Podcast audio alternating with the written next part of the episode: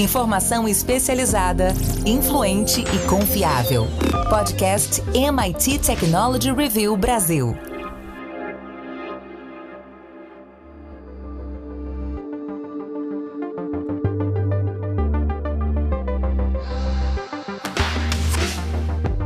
Olá, sejam bem-vindos ao podcast especial da MIT Technology Review Brasil em parceria com a Genesys.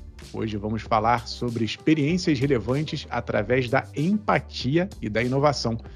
Estão aqui comigo a Adriana Vigna, consultora de soluções da Genesys. Tudo bem, Adriana? Olá, tudo bem? E o Liu Nunes Tobias, diretor de Tecnologia, Sistemas e Dados da Via. Tudo bem, Liu? Tudo bem, prazer e por aí. Bom, pessoal, vamos lá. A gente está trazendo aqui uma palavra-chave para a nossa discussão, que é empatia.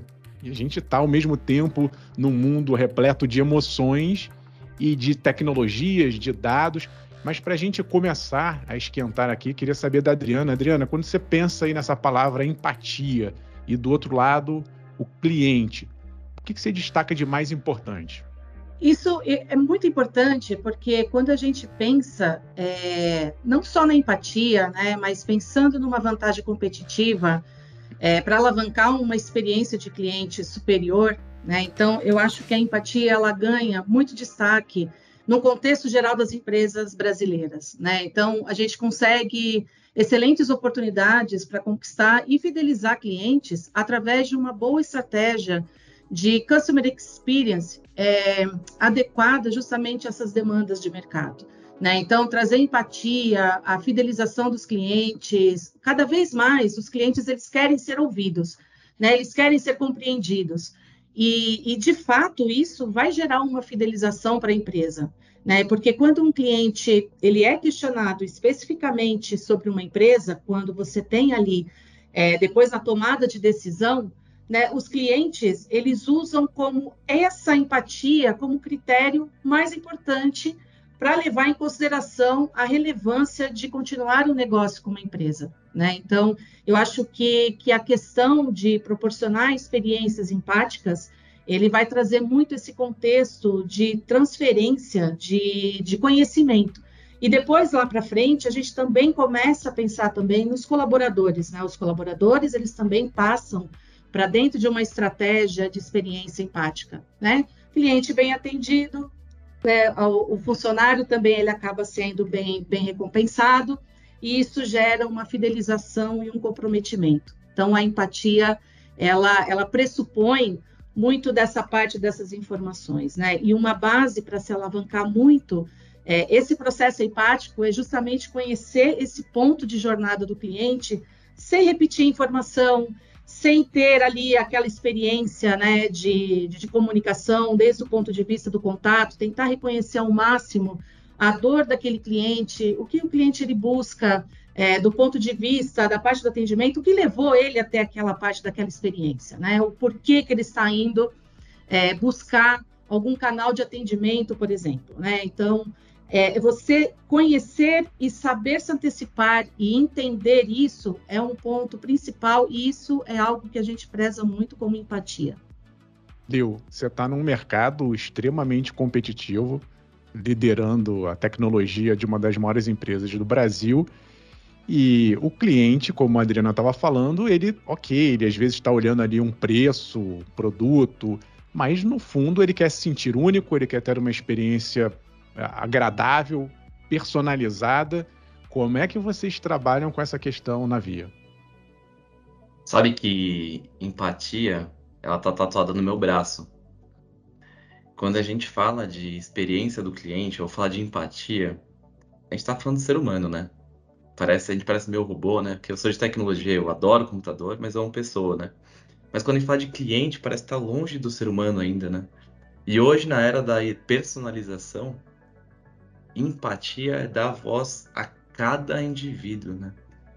Então, essa jornada de empatia, ou essa jornada de user experience, experiência do cliente, primeiro que é uma jornada. Ela exige esforço, ela exige foco, e ela exige você se relacionar com esse cliente ao longo do tempo. Quando a gente olha um dos direcionadores estratégicos da Via, a gente fala de long time value.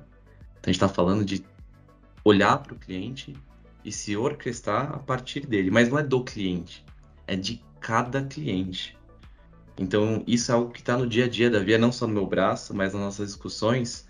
E não é fácil você fazer empatia para milhões de brasileiros, por isso que exige muito suor, que é outra palavra que está aqui no meu braço, e dedicação das pessoas olhando para esse carinha, para o cliente, e não para um cliente.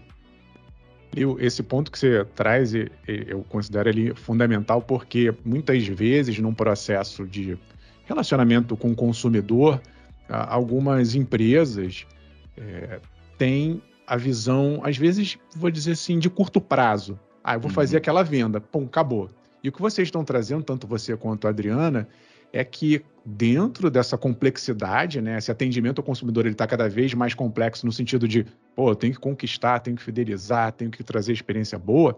Essa jornada, ela se faz cada vez mais importante, não aquele momento pessoal, pontual.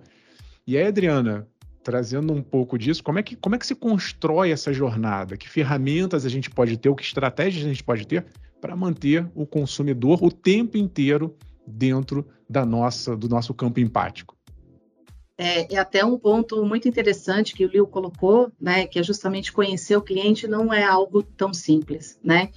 Mas você ter a tecnologia a favor de tentar conhecer o que levou esse cliente a chegar até uma tomada, um canal de atendimento, né? No caso de um e-commerce, né? Como do Liu, de poder olhar, fazer uma rastreabilidade. Então, usar as tendências de inteligência artificial para trazer justamente essas automações de uma maneira mais empática, sem ter aquela parte daquela robotização, né, da gente poder fazer uma construção conhecendo de fato todos os processos do autoatendimento, né? Então, os bots, ele também tem a capacidade de captar as informações dos clientes de forma inteligente, né? Então, mesmo assim, o cliente ele acaba conversando com o bot, ele tem que ter a mesma experiência nessa parte dessa comunicação quando ele for para o atendimento humano. Então, de saber e reconhecer esse momento correto, né? Então, usar essa experiência, por exemplo, de saber em que momento que ele está fazendo uma rastreabilidade de um pedido, de reconhecer se ele tem ali a experiência dele atingida ou não. Então, saber que ele está entrando em contato com relação a isso torna a experiência muito mais empática, porque você não precisa pedir com que ele repita informações, né? Então, é um comportamento que muitas vezes leva justamente os consumidores a buscarem outros canais de atendimento. Então, se ele não tem uma busca efetiva para um canal digital, ele acaba buscando um canal de voz para fazer o atendimento. E conhecer todos esses canais e trazer essa parte dessa colaboração e comunicação, isso é primordial. E isso é uma das grandes tendências que a gente enxerga para até 2024, que é justamente trazer essas experiências, né, de inteligência artificial aliadas a uma estratégia de Customer Experience. E olha que legal, a gente está falando do pós-venda do cliente, ou do relacionamento do cliente. Se a gente fosse falar só, né, de uma relação de venda, a gente não estaria falando de relacionamento ou de empatia, porque para isso não, né? Porque que a Adriana falou agora, não se trata do fim do relacionamento na venda, né? E eu estou falando de relacionamento porque a Via se coloca como uma plataforma de relacionamento dos clientes no Brasil. Então, não dá mais para falar só de venda. A gente tem que entender se o cliente consegue se relacionar com a marca, se ele consegue ter uma experiência que agrade ele, não só até a venda. Se o cliente quer poucas coisas. Ele quer poder comprar, ele quer poder pagar, ele quer poder ter o produto na casa dele. E se ele não quiser o produto, ele quer poder devolver facilmente. Isso é relacionamento. Às vezes a gente tem uma série de projetos nas empresas que tange coisas super fantásticas e a gente esquece do básico. O nosso cliente quer. Não é muita coisa, não.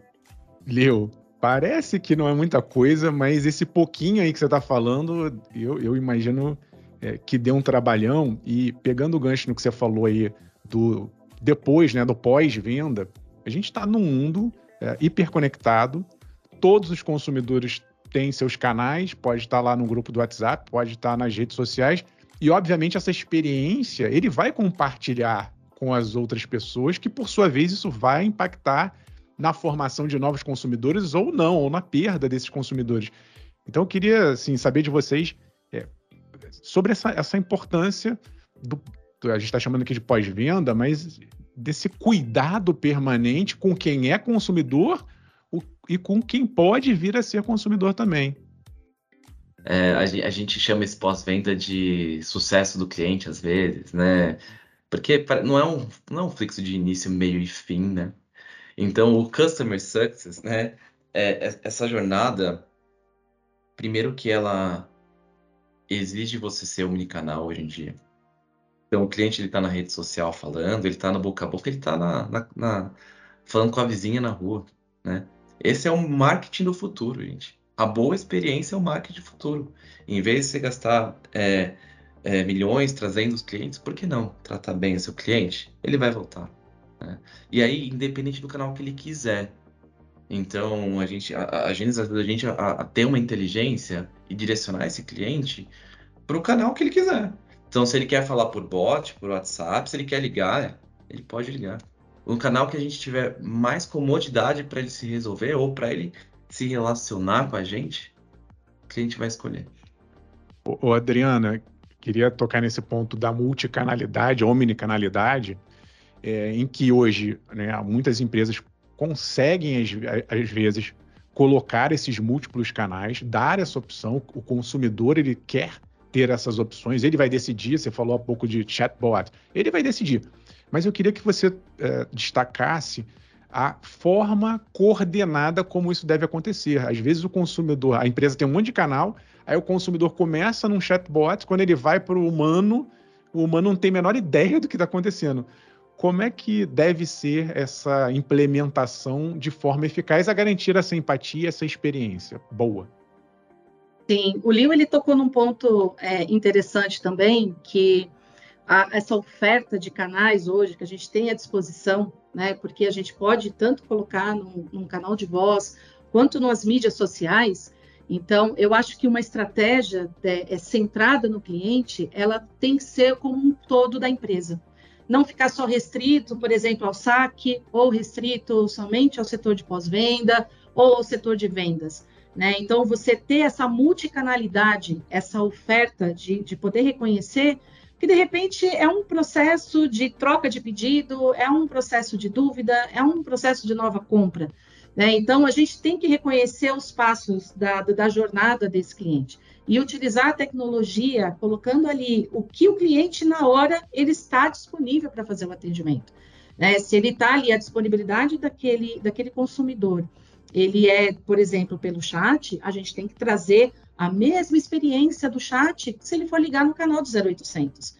Então, isso que gera muita frustração, muitas vezes, nos consumidores, é repetir processos, né? Repetir informação. Então, alinhar isso a uma estratégia de atendimento de uma maneira orquestrada e centralizada, usando a inteligência artificial ao nosso favor, isso fica, de extrema importância para a estratégia consolidada da parte dos atendimentos.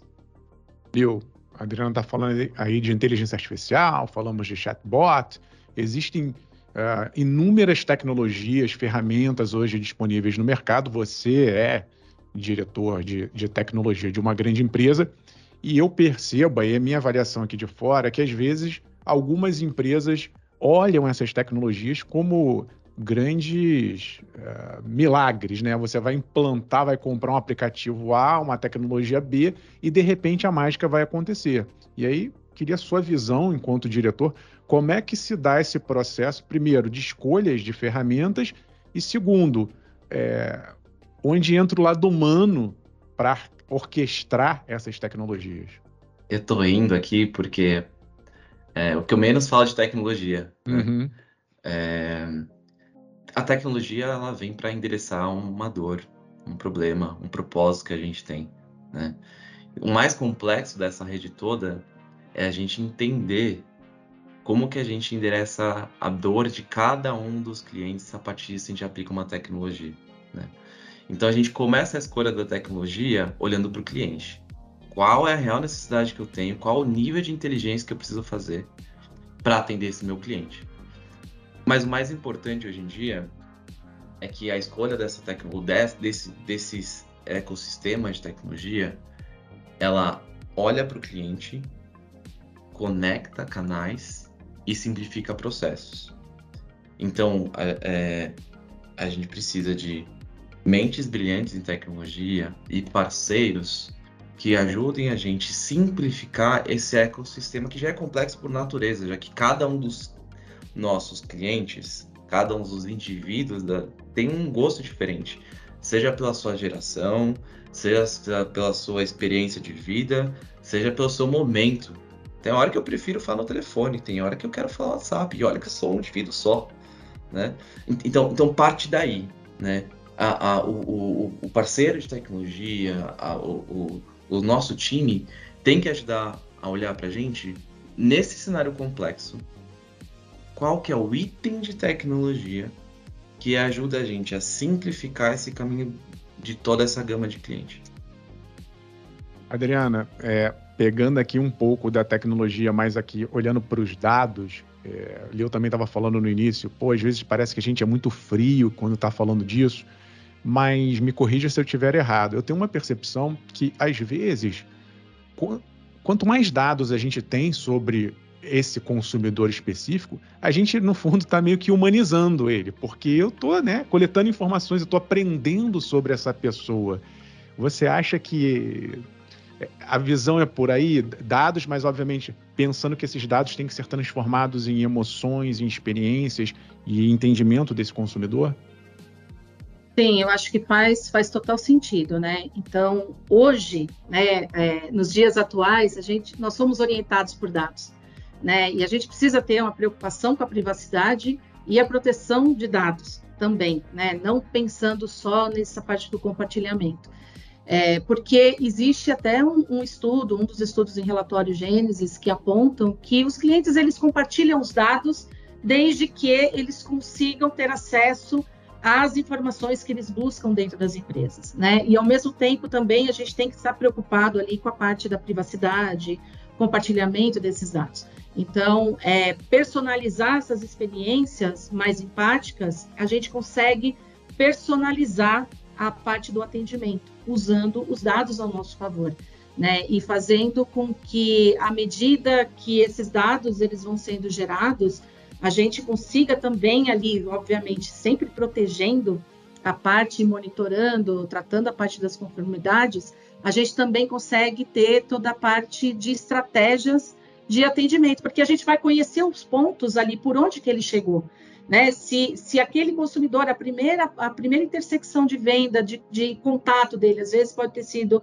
por uma dúvida, por conhecer a marca, ou mesmo uma compra, um abandono de carrinho. Então, a gente tem vários pontos ali que a gente consegue mapear e a gente consegue trazer toda essa parte dessa preferência, né, que esse consumidor ele pode fazer da parte do atendimento, né? É o que a gente chama de personalização, né? Então, a personalização em massa, a gente também pode usar estratégias de inteligência artificial para colocar ali esses canais de atendimento, que a gente falou muito dos canais empáticos, né? Mas usando os dados que são fornecidos para a gente colocar a pessoa correta para fazer o atendimento naquele momento, né? Então, a gente consegue fidelizar e promover isso de uma maneira mais empática também. Então, os dados, eles são pautados, né, por uma agenda de segurança, privacidade, mas também eles são meio de fidelização, né? Um meio que você consegue trazer esses pontos de intersecção, né, dentro da parte do atendimento. Liu, muito se fala quando a gente está pensando em dados, e vocês estão aí do outro lado ouvindo esses consumidores, é bom para a empresa. A provocação aqui que eu faço agora para você, Liu, vocês também dão o retorno para o consumidor? Da mesma maneira que eles estão, né, gerando informações para vocês, o feedback para o consumidor, dizer para ele, olha, eu estou te tratando assim assado, ou o teu pedido está aqui e ali, isso é importante também, até do ponto de vista empático? Ele não tem volta isso. Assim, a gente recebe informação do cliente para transformar isso em um customer experience, experiência para ele, né? Quando eu falei lá atrás, no começo da nossa conversa, de que a experiência, né, o final, é o novo marketing do nosso cliente, isso tem dados atrás. Tem um artigo da MIT Technology Review que fala que a boa experiência é o novo marketing para 94% das pessoas. Estou embasado em dados no que eu estou falando. Não tem volta. O nível de dados que a gente tem, cruzando quantidade de pessoas, quantidade de canais, quantidade de produtos que a gente tem no marketplace, se eu não usar dados para tomar a melhor decisão que eu tenho, e se eu não usar inteligência por trás disso de tecnologia, eu, como ser humano, eu não consigo fazer essa personalização e não consigo te devolver a user experience. Então, não tem volta. Dados transformados para ser user experience é o novo ouro das empresas. A gente tem que fazer isso. Porque não adianta também só falar que a gente é big data, tem milhares de informações, se a gente não transformar esse dado em insight, e esse insight em ação que volte para o nosso cliente como experiência. Esse é o futuro, cara.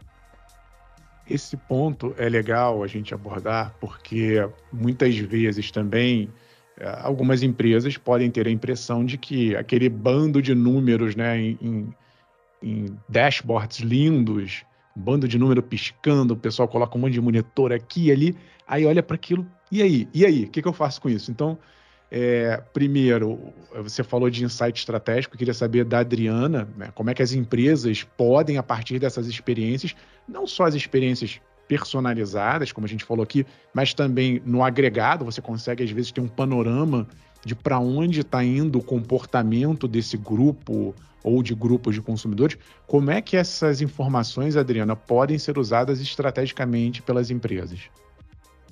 Eu acho que um dos principais aprendizados com relação a isso é o fato, né, da empatia, né, de usar ela por meio da personalização, que vai reforçar ali, através da parte de processamento, né, de toda essa massa de dados, utilizando linguagem natural, porque a gente vai estar coletando sentimento, análise de falas.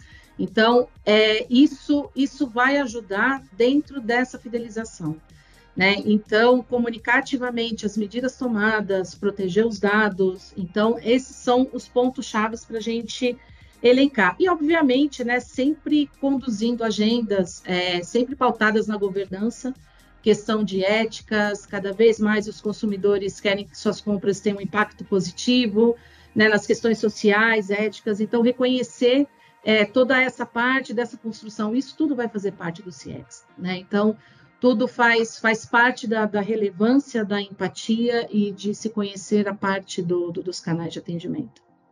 Liu, uma outra palavrinha que está aqui no nosso tema, eu abri falando dela, é inovação. Então, falamos aqui agora sobre estratégia, como é que essas informações podem ser usadas para estratégias, mas queria que você trouxesse também um contexto de inovação. Esse conjunto de dados dos consumidores, dessas experiências, elas podem gerar eventualmente um novo produto, um novo processo, uma nova forma de entregar? A inovação faz parte desse contexto? A inovação tem que partir de um lugar, né? Então, mais do que a gente estar organizado como empresa para inovar, quanto a ter o mindset, a gente tem que inovar para algum lugar. Então, o insight que vem do consumidor, do cliente, ele é o pontapé de inovação na Via. A gente parte disso, sabe por quê? Porque todo mundo está no meio de uma transformação digital. Até minha avó, que está parando de usar o controle remoto para televisão, está aprendendo. Então, assim, todo mundo está fazendo isso hoje em dia, né? O ponto é para onde a gente está fazendo essa transformação digital, para quem a gente está fazendo. Então, inovação é pauta diária das nossas agendas. A gente precisa inovar, a gente tem que se transformar, porque o consumidor está se transformando. E aí vem inovação. Se a gente, como ser humano, não se transformasse, a inovação talvez não seria tão aflorada como hoje em dia. O ser humano está mudando. Um exemplo, há 10 anos atrás, o cara de tecnologia, ele era a referência de tecnologia na empresa. Hoje todo mundo é tecnologia. Todo mundo está mexendo no smartphone. Então as pessoas se transformam e, por consequência, a gente tem que inovar para essas pessoas que estão se transformando. Esse ponto também que você tocou, eu fico pensando, vocês vão respondendo, eu vou tendo ideias, porque quando você fala que todo mundo tem que ser tecnológico, eu imagino também, Adriana, que todo mundo tenha que ser empático no sentido de, às vezes, as empresas, sobretudo grandes corporações, têm ali hierarquias, burocracias, e aí fica o pessoal lá do escritório e não tem contato lá na ponta com o consumidor. E aí eu queria que você falasse, Adriana, dessa importância, eu imagino que tenha que ter, de uma cultura em que a pessoa lá da ponta, ela tenha isso na cabeça. Olha, eu estou aqui para entender que a dor desse consumidor, essa dor pode ser transformada em insight, de repente, fazendo conexão com o que eu falei da inovação. Pô, a pessoa que está lá na linha de frente pode ter uma ideia e tem que ter liberdade e tranquilidade para chegar lá na cúpula da empresa e falar assim, pô, acho que tem uma ideia legal aqui. Como é que deve se dar esse processo de transformação cultural? O Liu falou de transformação digital, mas ela inclui a transformação cultural. É curioso você ter tocado nesse assunto, porque existe até um recente relatório do MIT Review que fala que um dos principais motivos de frustração dos colaboradores de atendimento é justamente de não conseguir informação suficiente para ajudar os clientes no momento do atendimento. Então, isso gera frustração também para quem está fazendo atendimento. Não é só do cliente que está buscando ali um canal. Né? Então, uma forte tendência que nós vemos também como Genesys é o que a gente chama de experiência do colaborador. Então, a gente começa a ir para a sigla EX. Né? A gente tem o CX e o EX, muito atrelado com essas empatias aplicadas para o negócio. Esses são os novos pilares para uma estratégia de CX de sucesso. Porque o colaborador engajado, ele conhecendo, ele saber qual que é o motivo de frustração ou de dúvida ou de informação que o cliente ele tenha perante a marca e ele está buscando um contato, né? E você ter esse dado ao seu favor de poder trazer uma solução para esse cliente, isso gera o colaborador feliz também. Então, são coisas que a gente não pode deixar desplugadas, né? Então, a gente tem cliente feliz e colaborador feliz também. E dentro desses dois polos, Liu, né, os colaboradores e os consumidores, a gente está falando aqui hoje de um determinado cenário, mas em função de um mundo absurdamente dinâmico, daqui a 3 meses, daqui a 6 meses, vai ser outra história. Como é que você, Liu, faz para acompanhar essas transformações e ir se adaptando, ou às vezes até um passo à frente, né? Olhando lá para frente e se colocando um passo à frente? Primeiro que a gente fala muito hoje em dia, né, das novas gerações já aprendendo tecnologia desde de pequena programar, né? O pessoal evoluindo muito rápido, e às vezes a gente esquece de olhar para nós mesmos. Né? Será que todo mundo aqui dessa sala tem TikTok? Goste ou não goste? Se a gente não entrar na tecnologia da nova geração, é difícil a gente se reciclar também. Não é fácil, tá? Porque a gente a transformação exige esforço, exige suor. Então, assim, acompanhar, a gente nunca vai estar na nova trend igual a nova geração. Mas a gente se esforça, a gente tenta entender. Mas mais do que isso, como empresa, não como indivíduo, porque eu estava falando do indivíduo, primeiro como empresa, a diversidade traz isso. Então, a gente ter representantes de todas as gerações. O quanto mais diverso for a empresa, mais conectada a gente vai estar. Para a gente poder acompanhar a nova geração e para a gente não esquecer, não, que tem gente que gosta do telefone sim, né? Que ainda não está lá na parte do autoatendimento. Então, assim, diversidade é fundamental nesse ponto aí. Adriana, para a gente encerrar, o Liu é representante aqui de uma das maiores empresas do Brasil, como eu já falei, mas pode ser que tenha gente nos ouvindo agora que tem ali uma pequena, uma média empresa e está ouvindo, falando isso tudo, e fala assim, ok, como é que eu começo esse troço? Então, se a gente pudesse dar aqui, eu sei que a gente vai simplificar, não é tão simples assim, mas se você pudesse dar uma dica ou algumas dicas para quem está começando e querendo transformar essa experiência do consumidor em algo interessante para a empresa, o que que você diria? Acho que o ponto principal são os objetivos do atendimento e o que se espera com relação a isso. Então, a diversidade, com certeza, ela vai fazer muita diferença nesse ponto, né? Acho que a gente teve uma grande experiência ao longo de 2 anos que empresas precisaram transformar digitalmente, né? Assim, muito rápido, né? Em questão de meses. E isso não é um processo tão simplificado. Então, conhecer ali, a gente consegue apoiá-los, né? Então, não importa se a gente fala muito de inteligência artificial, mas também a gente não precisa começar com inteligência artificial agora, né? Mas a gente precisa reconhecer o que vai fazer o seu cliente entrar em contato com a sua empresa. Qual é o meio de contato que o seu cliente ele mais busca para poder fazer uma dúvida ou esclarecer algum processo de venda, seja o que for. Eu acho que conhecer primeiro toda essa parte desse mapeamento da jornada do consumidor é o primeiro passo para a gente poder ter uma estratégia de CX muito bem alinhada dentro dos objetivos da empresa. Adriana Vigna, consultora de soluções da Genesys, muito obrigado. Eu que agradeço. Muito obrigada. Liu Nunes Tobias, diretor de Tecnologia, Sistemas e Dados da Via, também muitíssimo obrigado, Liu. Prazer é todo meu, pessoal. E obrigado a você que nos acompanhou até agora nesse podcast especial da MIT Technology Review Brasil em parceria com a Genesys. Até a próxima! Você ouviu o podcast MIT Technology Review Brasil, apresentado por Tech Institute.